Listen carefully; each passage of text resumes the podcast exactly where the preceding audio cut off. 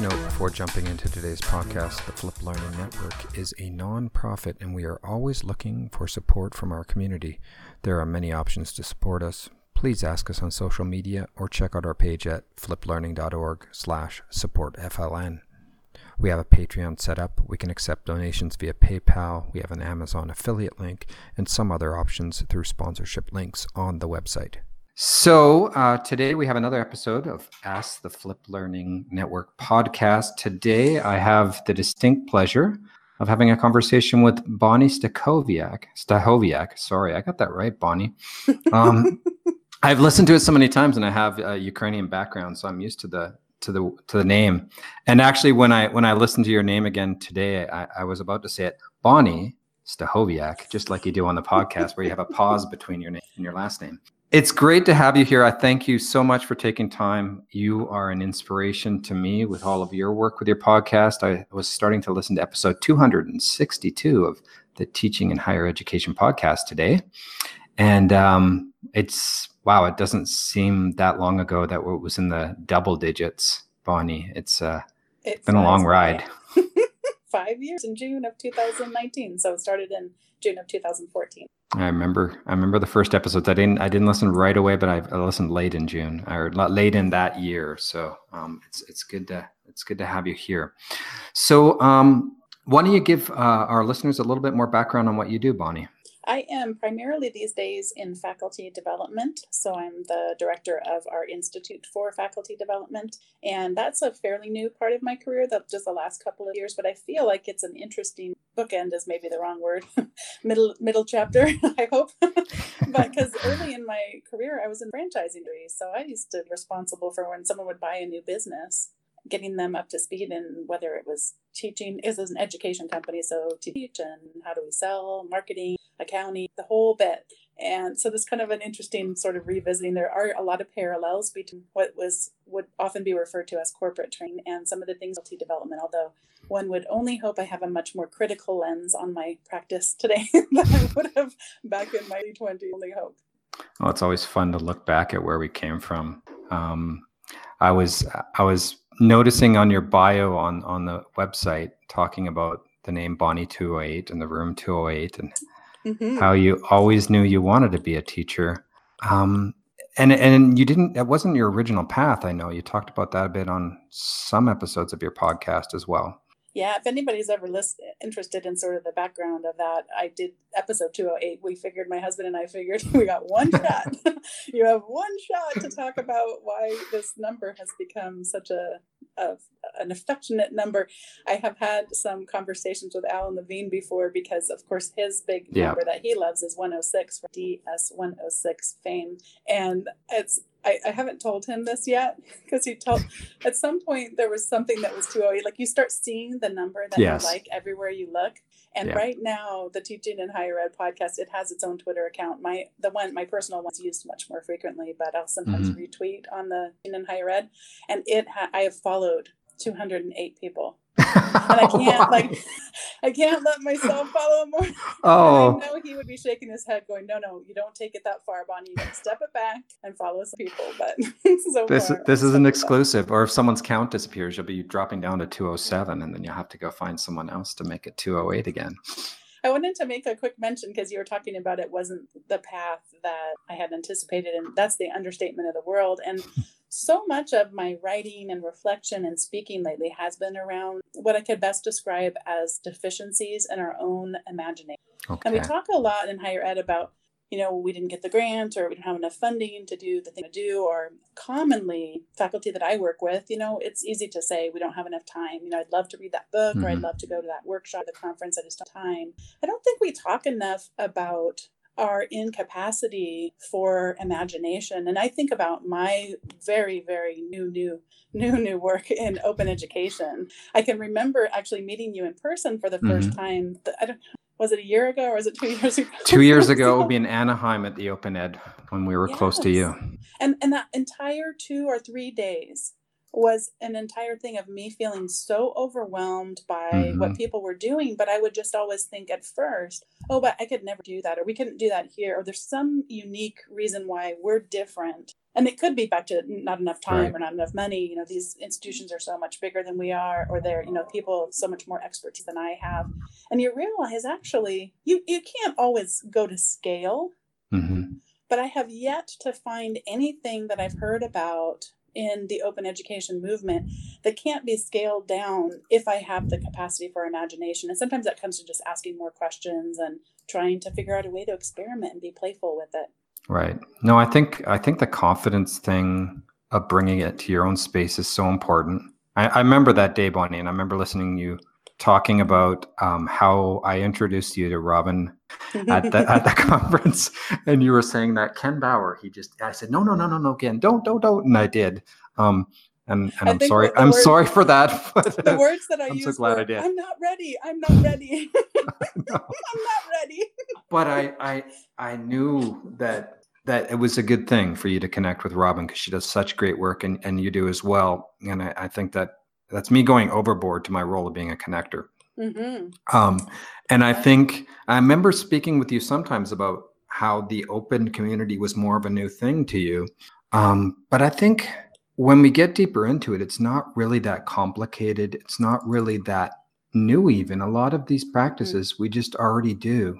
Um, and I was going to ask you I've seen some posts lately about confidence in, in teaching and how to build confidence in teaching and, and, and our colleagues. And um, how how would you go about giving a new educator confidence in in finding their own voice in their teaching? There's two broad areas that I would suggest. The first one is to not is to, well, the first one is to give up. so let's give up trying to have confidence in ourselves because it's just fraught with peril. So the many of our disciplines, I mean, I don't know any discipline that doesn't just reinforce criticism. Like mm. the whole thing was just built upon tearing down other people's work and finding all of its flaws. Right. And any of us that have ever gone through anything like Premiere, um, we might have some scars. I don't know anyone who doesn't have at least some scars around something like that. One thing that has been useful to me is just to think about, well, no, that's that's just how it's designed. It's not meant to be personal, although it feels right. personal, but that's just what's been reinforced. And so to give up on trying to have confidence in an arena that is built to tear it down, let's right. instead have confidence in the work, in the right. value of the work, the importance of the work. And I think particularly I think back to I got to talk to a couple of people who are physicists and they have a wonderful curriculum. This is one of the Cal State University locations, and I can find it if you want to get it for your show notes. It's I can't remember. It's it's in the Bay Area, but I'm having mm-hmm. trouble remembering exactly which right. one. But they have partnered with a nonprofit that makes what are called solar suitcases. Okay.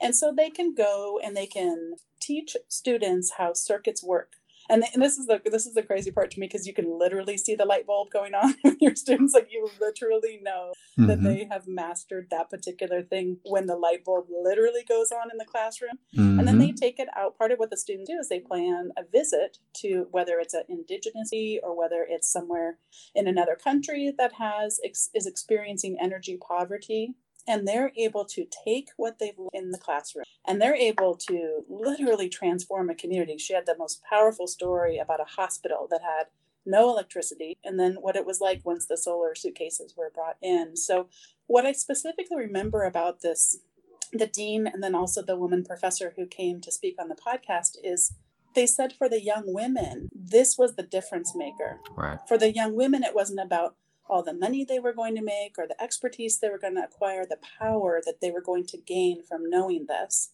It was about service. Yeah. And there was a young woman who she said that had never realized that she could be helpful in these ways. And so I think for those of us who who it's hard to be confident to start with, don't try to be confident with yourself, especially in an arena where it's hard to do that. Let's continually remind ourselves why what we're doing is important. Right. And that will give us better armor for whatever we might encounter. So that's one thing. That's kind of nebulous though. Like, okay, great. like we might have had habits that have grown that even if our mindset were to begin to evolve and we don't just wake up one day and decide that we're confident mm-hmm. but but even if we were to transform our minds sometimes we need to go back and look at our behavior one of the things i notice is many faculty early in a class will be apologizing for things. The most common thing is, oh, I can't get this PowerPoint to work and I can't get the projector to work. And I'm sorry. I'm sorry. I'm just going to have to mm-hmm. wait a few minutes. And it's like, first of all, you're wasting the time. Yeah. They came there to learn. If you're having problems, have a backup plan so we don't have to start out our first impression of, I'm sorry. And oh, by the way, I can't get the stuff to work. so for me, it's been actually apologizing less and just being silent more. They don't need to know that I'm fiddling with it. Mm-hmm. Just just fiddle. Don't don't make any announcements or pronouncements. So apologizing less. Another thing is the way we ask questions. Oh, does anybody does everybody understand that? Do you, do you have any questions? Anyone wondering about this? That's a very non-confident way of saying. Right. Who here has the first question? Excellent. And then we stop and we wait. And in that pause becomes very uncomfortable it might be uncomfortable for you, but it's actually tremendously uncomfortable for right. learners. And they'll start to say, hmm, I could fill this gap if I actually answered your question or, or asked that first thing. And you'll find you get a lot more participation than that you actually. That's an excellent answer. That's an excellent. I think that was, I think, didn't Zoe Wood mention that on her episode? I think recently. It might have been. I remember listening to that about the solar suitcase on I think it was in your podcast, but I think it was also on CBC Spark. It's an excellent program. And I like that you talk about how we're not just interested in what we're doing for the financial gain or the fame.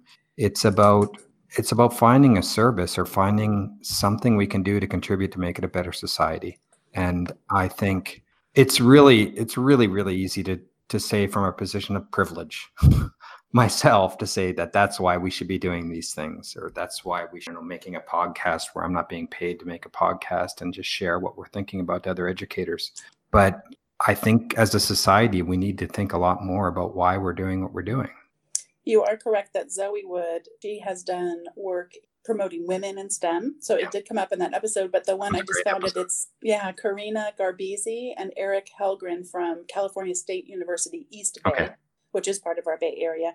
And they're the ones who talked so, so wonderfully. And then another person would be Bryan Dewsbury. He came on and talked about teaching STEM as an act of social justice. And he this is another mind bending episode where I just realized that all any science or math class I had ever had in my entire lifetime, I have never heard of that mm-hmm. as something that you do. I mean, it's to them it probably seems so obvious but i just think that can't have all gotten fixed like somehow i graduated from all of you know things i've ever done and now everything's going right no it's probably still there and mm-hmm. you know, mm-hmm. just us all needing to up our game in terms of making those connections because today's students whether they're 58 68 come to school they all want to have a sense that what they're learning so so taking that bonnie about having students thinking that they can have an impact and building on on because zoe shared a lot about that on that episode.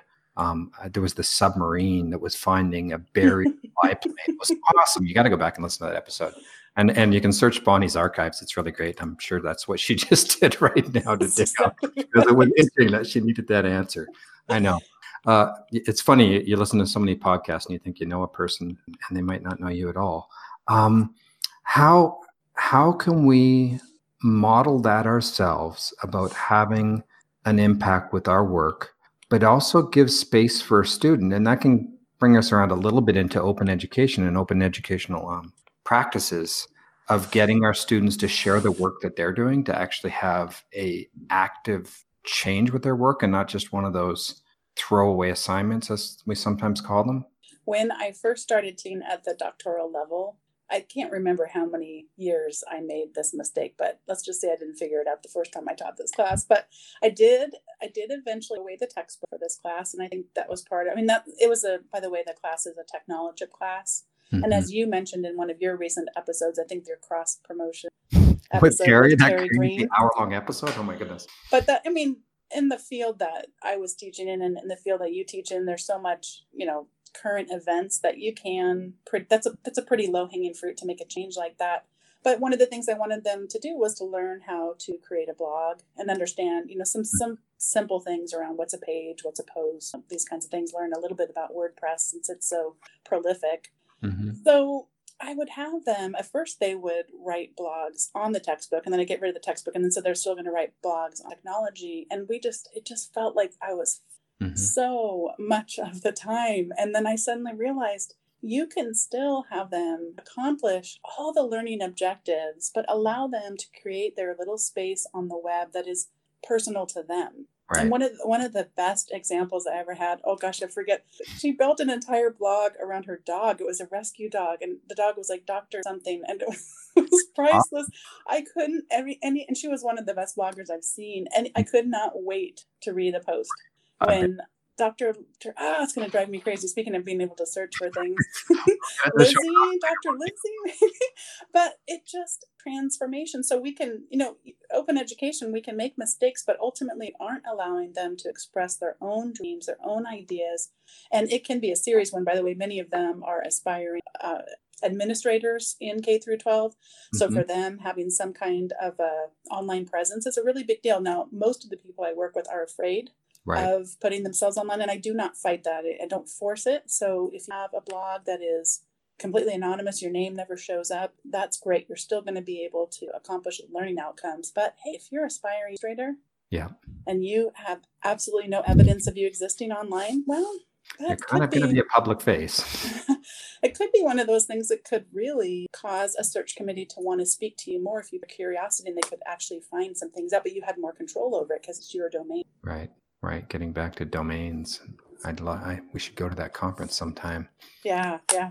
Now it reminds me of um. Actually, I just was saying congratulations to a student of mine, Edith, who graduated. She, she went. She was my student for a year, and then she moved to Victoria, British Columbia, where I'm from, and was studying at a college there, Camosun College. And I saw her posts on, I guess it was Instagram, and I said, "Oh, you're in my hometown. You got to go check out this." And I had this idea that she was just there for a semester or something on an exchange, but then she just never came back, and she just graduated actually. And I said, "Thank you for for having the the time to be my student." I remember her and her her classmate spending so much time customizing their WordPress because they just mm-hmm. wanted it to be them. And and actually, she commented that on on, on the comment I just had with her on on a post about congratulating. So I like that WordPress gives our students that ability to make it theirs and make it personal um, and and get excited about what they're writing and and I, and I had that same feeling that I get get excited about when that, that post is coming in from one of those students. Not that I don't appreciate all of their posts, but there are certain ones that you know that it's going to be funny or it's going to really tell a story. I had this one student who would write, she wrote poetry and short stories about computing science, and it just blew mm. my mind, Maria Fernanda. Um, or they would have uh, a session. I work, I do work with virtually connecting, and that's how I met Bonnie. Um, where I shared in one of our private Slack channels that my students were blogging, and if you get a chance, go check this out. And Gardner Campbell went and put a comment on this this young woman's post and she was so excited and she came and talked to me about it because someone saw what she wrote and and she knew this was an important person yeah yeah it's amazing it All truly right. is one of the things that's been coming up lately are conversations around scaffolding and for anyone that hasn't heard of scaffolding before it's the I hear the term more in K through 12 than I do in higher education, but just this idea of building little bridges to take people that final destination and there's a mm-hmm. lot of disagreement. And right. Jesse Stommel recently wrote a bunch of tweets about. Yes. In fact, I think maybe he even gave an entire keynote. I, I, think the keynote he broke down into a series of tweets.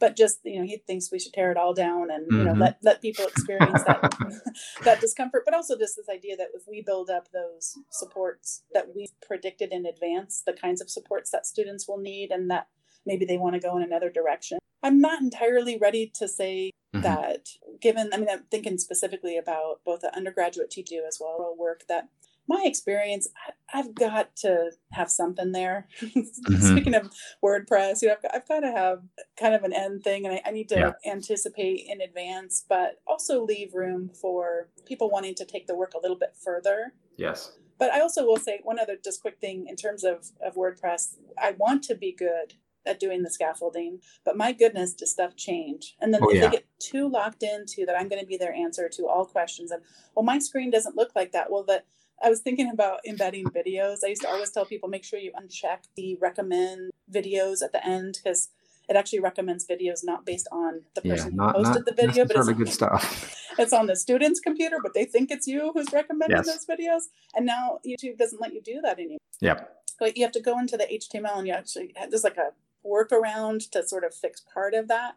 But but every time it's like things change so fast if you're going to be the go-to for all things, whatever it is, right. um, that's tech support Bonnie. Pretty rough road. So it's I, I haven't figured it out yet, but I do think we should reflect on scaffolding, be willing to think critically about our own practice, and then you know push back when you think I don't know. I think I need a little more scaffolding than you might think I need. yeah, I, I saw those posts from Jesse, and I've been struggling so much going back and forth from ultra flexible. I don't want to guide them too much to finding that some students needed more. And, and I like what Matt Crosslin said on his um, episode with Terry Greene, speaking of Terry's podcast, uh, Getting Air podcast, about having a course designed so that some students had all of the flexibility they wanted and some students had more scaffolding and more structure. And Terry, in his typical answer, said, Where's that button on my keyboard where I can design go into into my episode? And and it's hard. It's really hard. And I had the, the luxury of speaking with both um, Sean Michael Morris and Jesse the other week in different uh, recordings, and we and we talked a little bit about that because it's a struggle. I, I I can never find the right balance. I don't think I ever will. I don't think I ever will. Um, we're getting closer to time, Bonnie. Um, what else? What else are you thinking of new for this this summer period? It's coming into the next semester. Oh, it's it's funny that you should mention that. So I can't believe I'm going to say this part. I have been still wanting to play around digital badges, speaking of things that people either are strongly for or against. But I've, I've had a few people on the podcast talk about digital badges before. And I remember one person specifically from University of Georgia talked about that. It's Nick, and I can't remember Nick's last name, mm-hmm. but, but sorry, Nick, random if you happen to be listening. All right we can't remember everything, Bonnie. we should just be proud of me. I got to their name. Anyway, the um when he came on to talk about gamification a little bit, he's like, you don't you don't want to do badges that are just based on completing things. Because right. if you just do a badge that's based on completing something, that's the same thing as what your grade book does. You know right. that, that there's going to be points associated. You're not really doing. And mm-hmm. so one of the things I'm still battling with is just that I I yearn for more self discovery, for even more agency. And I think badges could be one way of doing that. But my goodness, do I just, I try to make badges be too linear. And so I'm trying to increase my in that.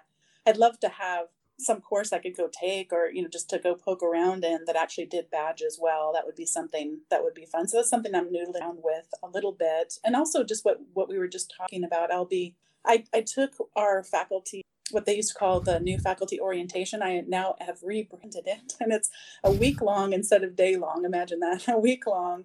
Uh, it's going to be about half day sessions, but even adding an entire week, I'm only skimming the surface. So mm-hmm. you're making me think through this conversation. I need to continue the quest of just self discovery. You know, there's a menu of things up there.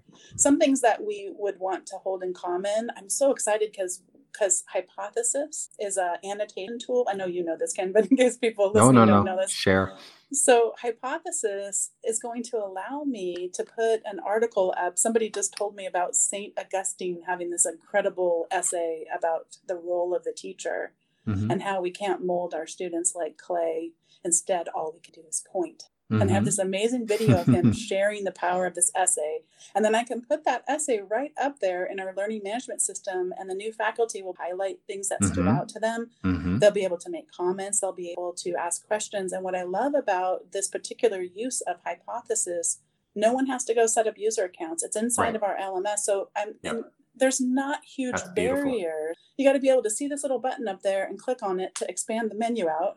Yeah and click on a highlight or click on a no. I mean, it's just going to reduce all these barriers, but open up conversation. So I need, I've got lots to think about.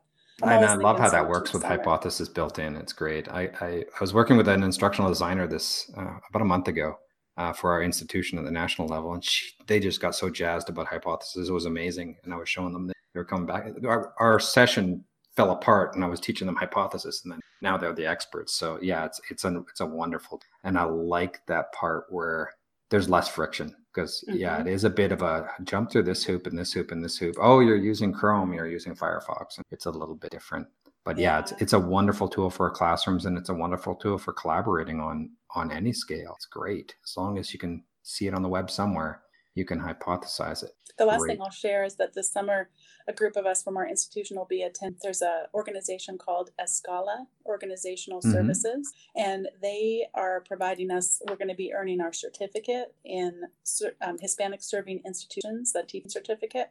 And a big part of that is going to their summer in, and we're going to learn how to do an analysis of our DFW. So those are students who received a, a failure mm-hmm. grade or have withdrawn from a class Okay. And being able to see where there is unconscious bias in some of our gateway classes. And I haven't quite mm. figured out exactly what I'll be analyzing. Right now, it seems really big, but um, because I don't teach full time now, they suggested that I do it more at a programmatic basis. But I know I learned so much. I actually got to attend a workshop that they did for our institution. I mean, these are tremendous educators. And talk about modeling mm-hmm. culturally responsive team. They, I, I know no better. They were incredible, and I spend the week and be challenged in every which way by them. Yeah, that's something. We love learning. It's never going to stop. Mm-hmm. It's never going to stop. So there's a couple of questions I usually ask at the end of the podcast. I actually just started this recently, and and you motivated part of this because uh, Christian Friedrich sent a question to Terry about the song. So I want to ask that. I'll, I'll, point people to the episode of Getting Air to, to get that.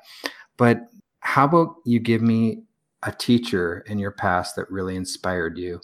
Mr. Hanson was a high school teacher of mine. He was responsible for a peer counseling group. So we took it as a class, but then it also as a service that we did. And he really taught me to listen, how to be empathetic, how to suspend judgment, and how to really be there as a support for someone going through a difficult time. And that kind of went in my higher education experience. I remember taking a class on sociology and death.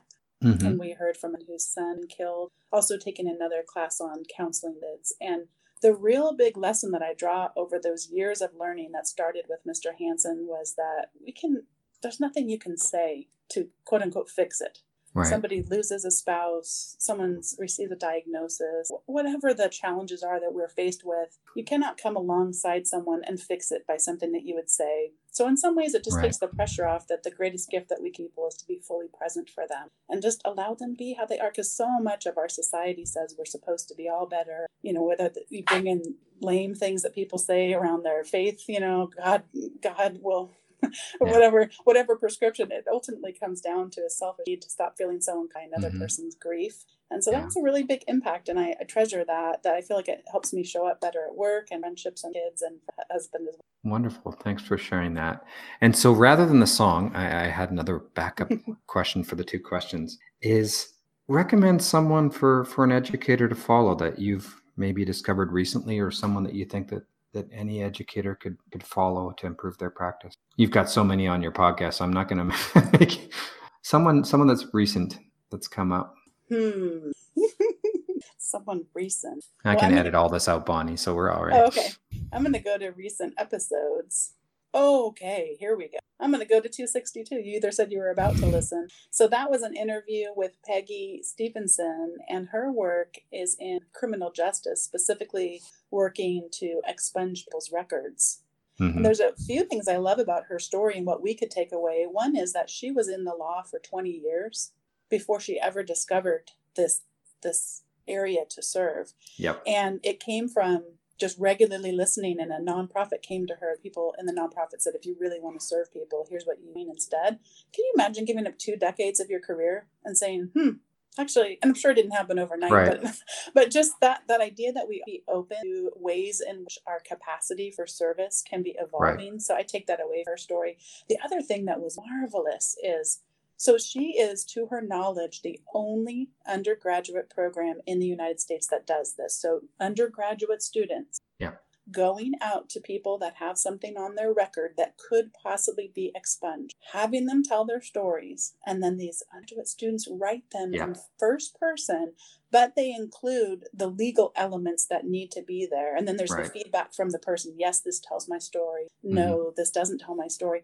Can you imagine any better way to improve an undergraduate student's writing capa- capability? I mean, rather than the five paragraph essay. And this is not that throwaway assignment. No, I've, I'm about halfway in, Bonnie, and Oh, that was beautiful. And and I like how you tie it to the fact that we find a different way to do service because I could hear it in her voice. It was like, no, I can't do that. I don't. And then she thought about it. Yeah, that's something can do. And and the fact that she gets her students in to do this is just awesome. The other thing that she said that to me I need to frame up on my wall because I said like, oh, but then how do you do that with like group projects and then like what what about when it doesn't work? And she's like, oh no, wait, oh, I think I'm getting that episode mixed up with the last one. Sorry about my mixing It's my episodes. After But- 262, Bonnie. I think it was 261. But just the fact that we mess up. No, it Yeah. doesn't always go like she wants it to go. No, I mean it it's messy. hmm And I think sometimes people can make it look too easy. And then like, it was so nice to hear, like, oh, it messes up for her, not going as perfectly as No. it sounds when you have a 99% track record of success and thousands of people served. You know what? It's still messy. No, thank you, Bonnie. And no, I think it is 262. And everyone eh, for the for the behind the scenes, Bonnie records the sessions much before they come out. So it's, it's having her memory. For me, I'm listening to this today. This just came Yeah. out recently. But for Bonnie, she recorded it quite a while ago. Just like this episode will probably hear in about six weeks because I've got I've managed to build up my queue, which is something that Bonnie taught me about podcasting. Have a bunch in the pipeline so when something happens, you've already got them. You got them out there.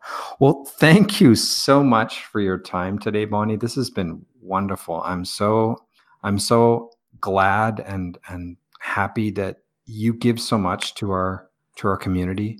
And I'm I'm so happy to have run into you. I, I can't even remember how it happened. You you invited me to join your podcast and I thought little old me joining your podcast. I was I was embarrassed and and I'm glad I got to meet you in person and I, I know we'll be staying in contact with a lot more over the Well, years. Will you be at Open Ed in Arizona this I will be there.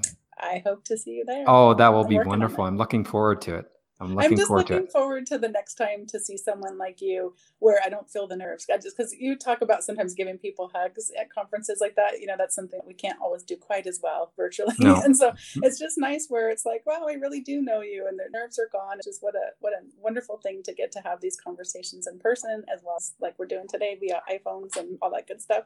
And it'll be fun for you to go back because you you were in that session in Anaheim, and then you go back and there'll be a lot of people you you you know and you've met online as well as in person that first time. Yep. And I and my imagination will just be even more. Your experience with the Robin will be very different this time than it was last. yes, it will be. I'm Awesome. ready now. I'm ready. Excellent. Well, thank you so much. I'll wrap up here for today, and uh, have an excellent rest of the week, Bonnie. Thanks, you too, and thanks for having me on the show. Cheers. The Flip Learning Network is the original online hub of the Flip Learning community. We are a not for profit organization whose mission includes providing access to a wealth of tools, resources, and professional development opportunities. We hope to help educators build on the possibilities inherent in flip learning and to explore evolving student centered instructional practices. We invite educators everywhere to explore the resources available at fliplearning.org and to contribute to the discussion through comments, questions, and by submitting your own post. Indeed, the site is built on the contributions from flipped educators like yourself who write blog posts. We also encourage you to join us on Slack where we have an ongoing dialogue. More information on the site about that. You can help support the FLN by making your purchases through our amazon.com affiliate link at fliplearning.org/amazon or you can support us directly on a monthly basis as a patron at Patreon. The short link for that is fliplearning.org/patreon. Thank you.